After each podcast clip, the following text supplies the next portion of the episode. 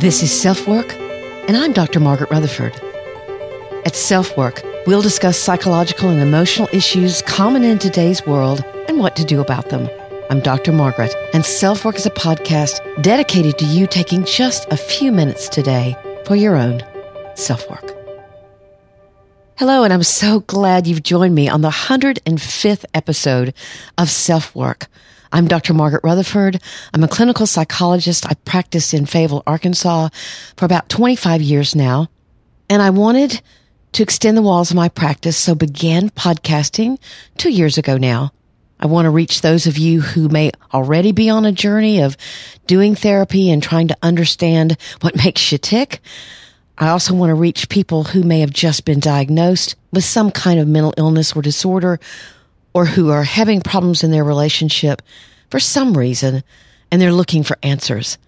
And I want to reach those of you out there who might never darken the door of a therapist, but are just curious enough to listen in to see what somebody like me might have to say.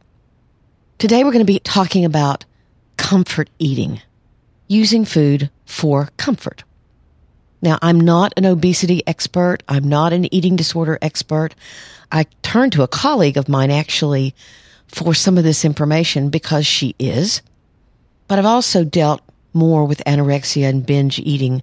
And I have even more recently had some gastric bypass patients that I've tried to help them deal with their emotional connection to food that doesn't go away because their stomachs are smaller. There's actually a fairly new field of psychology called food addiction. And we'll talk a little bit about that. I'm going to give you some suggestions here, but I'm not a nutritionist, and it's really best to reach out to someone who is. They're trained to help you, and your time with them and the information you get can be well worth your own effort. Our listener email is from someone whose husband died of alcoholism, and she's dealing with very complicated feelings about it. But now we're going to turn to the subject of comfort eating.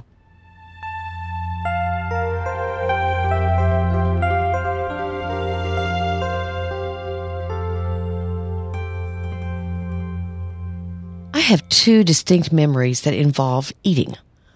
One horrified me, the other brought a sense of being understood. I, like most others, had a small fridge in my dorm room in college, but I was beginning to develop anorexia. But I certainly didn't have a clue at the time that's what was happening. I was just eating less and less, and boy, did I receive all kinds of accolades for becoming more thin. One afternoon, I ran back to my room I hadn't quite reached the stage of anorexia where you mentally and emotionally detach from your body, and I was terribly hungry. The first thing I did was lean down, open the fridge door, and reach for just something, anything that might fill me up. I just stuffed it in my mouth like a dog who hadn't been fed for days. Then I sensed something. I looked up, and my boyfriend was sitting in a chair in the corner, watching me and laughing. Never mind that that was pretty boundaryless behavior on his part. I don't think I swallowed. I was instantly full of shame for being seen as so very out of control. He was a nice guy, and I'm sure it did look funny to him, but it only made me want to have more control over my eating. I've heard stories somewhat similar to this of people who binge, meaning they eat way too much food at one time and they usually do it alone. But sometimes a family member will come downstairs and they don't hear them. And they're terribly, terribly ashamed. But now we want to forward 20 years later in my own life. My husband was walking down the hall of our home and could see me sitting on the den couch. I'd learned once again I wasn't pregnant after three years of infertility treatment. So, of course, I was handling those feelings by polishing off a big bag of Ruffles potato chips. He walked in the room as I was, you know, reaching for the bottom of the bag when you're trying to lick your fingers so you can get the bottom crumbs off and you almost turn the bag upside down and try to pour the rest in your mouth. That's where I was. There were dried tears on my face and some talk show blared on the television. He looked at me and he looked at the bag. And he looked at me and he looked at the bag, and all he kindly said was, Do you want another one? No shaming, no laughter, just empathy. You know, I knew at that very moment I'd married the right guy. These two events, one couched in the development of an actual eating disorder, the other, the seeking of comfort through eating, have stuck in my mind for years. What did eating mean at those times? It's important to recognize the difference between an actual eating disorder, such as binge eating, and plain old comfort eating. The first is a mental illness that tends to begin in adolescence and young adulthood. The two major characteristics of binge eating are eating in a fairly short period of time a much larger amount of food than what most people would eat, and two, a lack of control over that eating. It doesn't feel like a choice. It's more like a compulsion. But it can be triggered by emotions. For example, WebMD states nearly half of all people with binge eating disorder have a history of depression, although the exact nature of the link is unclear. Many people report that anger, sadness, boredom, anxiety, or other negative emotions can trigger an episode of binge eating. Impulsive behavior and other psychological problems also seem to be more common in people with binge eating disorder. So, what does that say? What's the difference? So, I told you in the introduction I turned to a friend, and I did. Her name is Dr. Amy Scheinberg. She specializes in eating disorders. She also has a very funny, poignant, hilarious Facebook page called Grit and Bear It. She really sends a lot of great articles your way. But anyway, I'm going to quote her on the difference between comfort eating and binge eating. Here's what Amy says. Each are generally associated with a trigger, but a binge suggests a compulsive need to eat large quantities of food, not necessarily comfort foods, but foods that are generally labeled red light foods in a discrete period of time. Soothing may be a sought after effect of a binge, but binging can also be associated with other effects, including self-punishment. Comfort eating, while not a clinical term, is almost exclusively for self-soothing. Foods chosen are generally associated with past memories that are recalled with fondness. There is no defined pace, and in fact, the food consumed may be eaten in normal portions. Now you may be asking, so what's a red light food? And the way I understand it is that a red light food is one that can cause disease. It's known for being unhealthy. It has a high salt or high fat content. So that's why it's called red light. Whereas if you are eating for comfort and your mother used to give you green peppers when you were sad, then you're likely wanting to reach for a green pepper. So what this sounds like to me is that comfort eating, if it happens once in a while, isn't really a problem.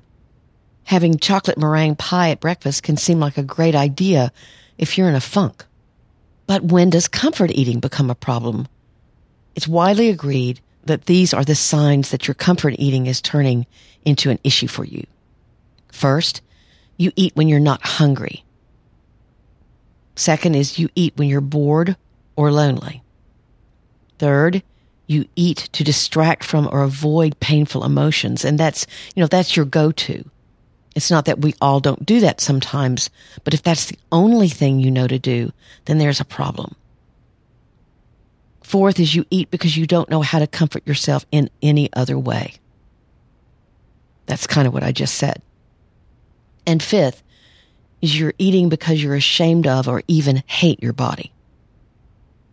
So if any of these are you, you might want to look at your relationship with food, what it means to you and how you're using it. And again, as I said in the introduction, nutritionists and dietitians know this stuff like the back of their hand and they can really help you get some great accurate information about food. I want to touch briefly on the topic of food addictions. The idea that a person can be addicted to food has recently gained increasing support. This new research comes from brain imaging and other studies of the effects of compulsive overeating on pleasure centers in the brain. Experiments in animals and humans show that for some people, the same reward and pleasure centers of the brain that are triggered by drugs like cocaine or heroin are also activated by food, especially what WebMD called highly palatable foods. They're rich in sugar, fat, and salt. Again, those probably red light foods. These red light foods trigger feel good brain chemicals such as dopamine. Once people experience pleasure associated with increased dopamine transmission, they quickly feel the need to eat again. So here's a sample of questions that can help determine if you have a food addiction. Do these actions apply to you? Do you end up eating more than planned when you start eating certain foods? Like those potato chips that I mentioned. Do you keep eating certain foods even if you're no longer hungry? Do you eat to the point of feeling ill? Do you worry about not eating certain types of foods or worry about cutting down on certain types of foods? Or when certain foods aren't available, do you go out of your way to obtain them? Here's some other ideas about how you could tell if possibly you have a food addiction. You eat certain foods so often or in such large amounts that you start eating food instead of working spending time with family, or doing recreational activities. Your whole life is centered around food. Or you avoid professional or social situations where certain foods are available because you fear overeating them. Wow, that would really be difficult, wouldn't it? And lastly, you have problems functioning effectively at your job or school because of food or eating. Food and eating is getting in your way and you're becoming addicted to it. So if you're struggling or turning to food too often to put you in a different or better emotional space, less anxious, less depressed, here's some things to try. You know, I'm all about what you can do about it, right? Here at Self Work. First, ask yourself the question, am I really hungry? If so, what am I hungry for? Sometimes it's interesting because research shows that we're often thirsty. We're not hungry at all getting in tune with what you're hungry for lends intentionality to eating. I'm hungry for something really fresh tasting can feel very different than, you know, I'm just hungry for anything. You can again go to a nutritionist to help you figure out your relationship with these different foods. Another idea is this food can act as a friend. You feel like it's there when you need it, but it's not, not really. The more we isolate and hover over iPads, the more food may be acting as our hangout buddy. But it's not a real person, obviously. Reach out to someone instead, and it will be much more rewarding. Here's another idea. A lot of the feelings that we're trying to avoid by eating grief, sadness, guilt, anger, disappointment, humiliation they're not easy to feel. But the more you avoid them, the stronger they can become. And then that becomes a cycle. You have to eat more to handle the growing feelings. I did a recent podcast on how to feel your feelings. You might want to give that a listen. But do anything that will help that's not self-destructive or hurt someone else. Try other ways of comforting yourself. Read, walk, watch an old movie, talk, stretch, meditate, laugh, paint. Do something else that helps you feel better. And those of you who've listened to many podcasts know that I talk a lot about self acceptance. And self acceptance is paramount to any good mental health. It's not resignation, but if you accept, hey, I have a food addiction, or hey, I binge eat, or hey, you know, I'm turning to potato chips too often to comfort me. You're practicing self compassion. You're accepting yourself as you are, where you are, and how you got there. And then you can work on whatever it is, but not from a place of shame.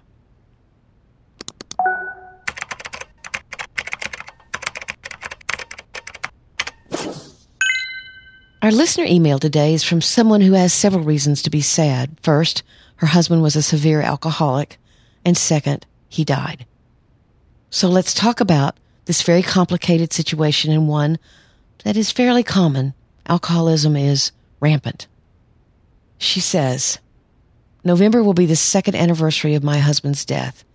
He was an alcoholic, and that's what finally killed him. He died a month shy of his 63rd birthday. For the first year after he died, I was so angry with him, I never really even cried. Was actually on what would have been our 35th anniversary that I kind of let go. I had taken my granddaughter to her Mother's Day out and ran a few errands before coming back home. But when I walked into the house, it was so quiet. There were no flowers. And he always got me flowers on our anniversary. And it was the first time they weren't there. I sat down and really cried. Then I started feeling guilty about being so mad at him and felt that I should have been more patient with him. I know alcoholism is a terrible disease, and I know he didn't set out to become an alcoholic. Even though in my mind I know it wasn't my fault, my heart keeps telling me that there should have been something I could have done to help him. I just don't know how to move past some of my feelings. I've come to the conclusion that you don't really ever get over losing someone. You just deal with it differently. Some days are good, some aren't. Friends tell me that I need to move on, but I just don't know how to do that. Even though there were some very hard times, there were also some very good times over the years. I have a five year old granddaughter and a brand new, beautiful grandson. They are the center of my world and keep me going. I do keep them while their parents work during the day, but I won't have them while they're on maternity leave. I know their grandfather is watching over them. It's just sad that they won't remember him or know him. So I got back to her. I'm so glad you've reached out to me, and I'm honored even more if you've never talked to a therapist before. Yeah, I forgot that part. I do have a few thoughts to offer. I've counseled many people whose spouses have either died by suicide or have lived their lives so self destructively that they contributed greatly to their own early death. It sounds to me like you're still going through what are normal stages of grief. Friends often don't want to think that grief can last a long time. It makes people uncomfortable to believe that you don't just get over it. They fear their own lives might get out of control. But you have sadness about his disease, and you had good times with him. You miss the things he used to do for you. You have the grandchildren you do because of his being in your life. All those things make things more complex. You also have justified anger about his self-destructiveness and his seeming lack of caring on how all of it might impact your future and your life.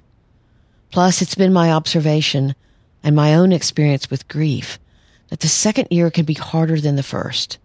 You don't get the support you did in the first year. You're living out a new normal, and that can be hard to accept. It's a reality that you didn't want, nor did you create. If you went to Al Anon, and if you haven't, I suggest you do, you were active in trying to look at what you could do proactively. But surely there, you heard the message that his drinking was not your fault. There was nothing you could do about it. Nothing. And that's a horrible feeling. So, what do you do now? This month is the anniversary of his death. Maybe you can create a ritual to help you move on, but that means accepting all of the above for what it is. You know, I do wonder if you've been creating a new life without him in it. Instead, you're focusing on the grandchildren, which of course is fine, but what about you? What gives you purpose as an individual? What brings you personal fulfillment? If you get really stuck, I'd suggest you go to a therapist for a few sessions. It'll be worth it. Setting some goals for yourself might be very helpful. Getting excited about creating something in your own life that's meaningful to you and wasn't present when your husband was alive. That can feel odd, but it also can feel like you are moving forward. I hope you'll let this email be your first step in opening up. I'm sure you're far from alone in the situation in which you find yourself. Good luck to you. As I say, I read this email because I know that there are many, many people out there who are married or partnered with alcoholics.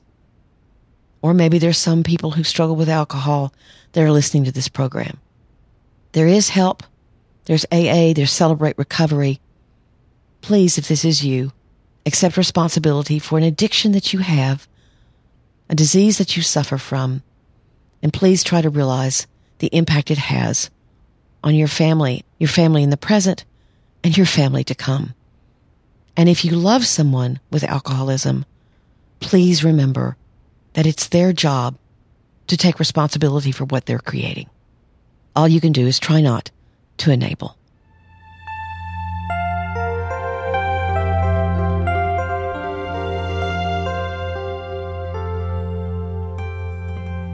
Thank you so much for listening to this episode of Self Work. We've got some exciting guests coming up.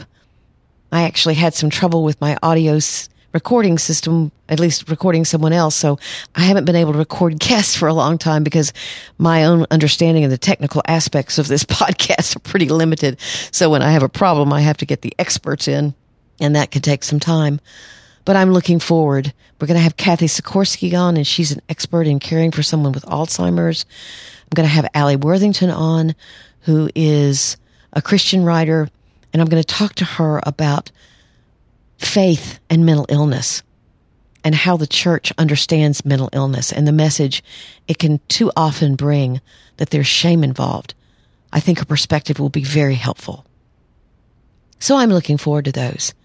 If you'd like more contact with me, I have a new Facebook group, which is facebook.com slash groups slash selfwork. I'd love to have you join me there. Please send me emails about who you are, what you'd like for me to talk about, what kinds of problems you have in your life that you'd like for me to address. That's Ask Dr. Margaret at drmargaretrutherford.com. And please subscribe wherever you are. You can also do that on my website at drmargaretrutherford.com. Leave ratings and reviews wherever you listen. That is always so appreciated. And just tell your friends. This past month, I had more downloads than ever. I've reached over 300,000 downloads. And I'm so excited to bring my message to you. And I'm frankly very honored and warmed by the idea that so many of you are listening. So thank you for that. I'll get back to you in the next episode of Self Work. Thank you for being here today. Take very good care. I'm Dr. Margaret, and this has been Self Work.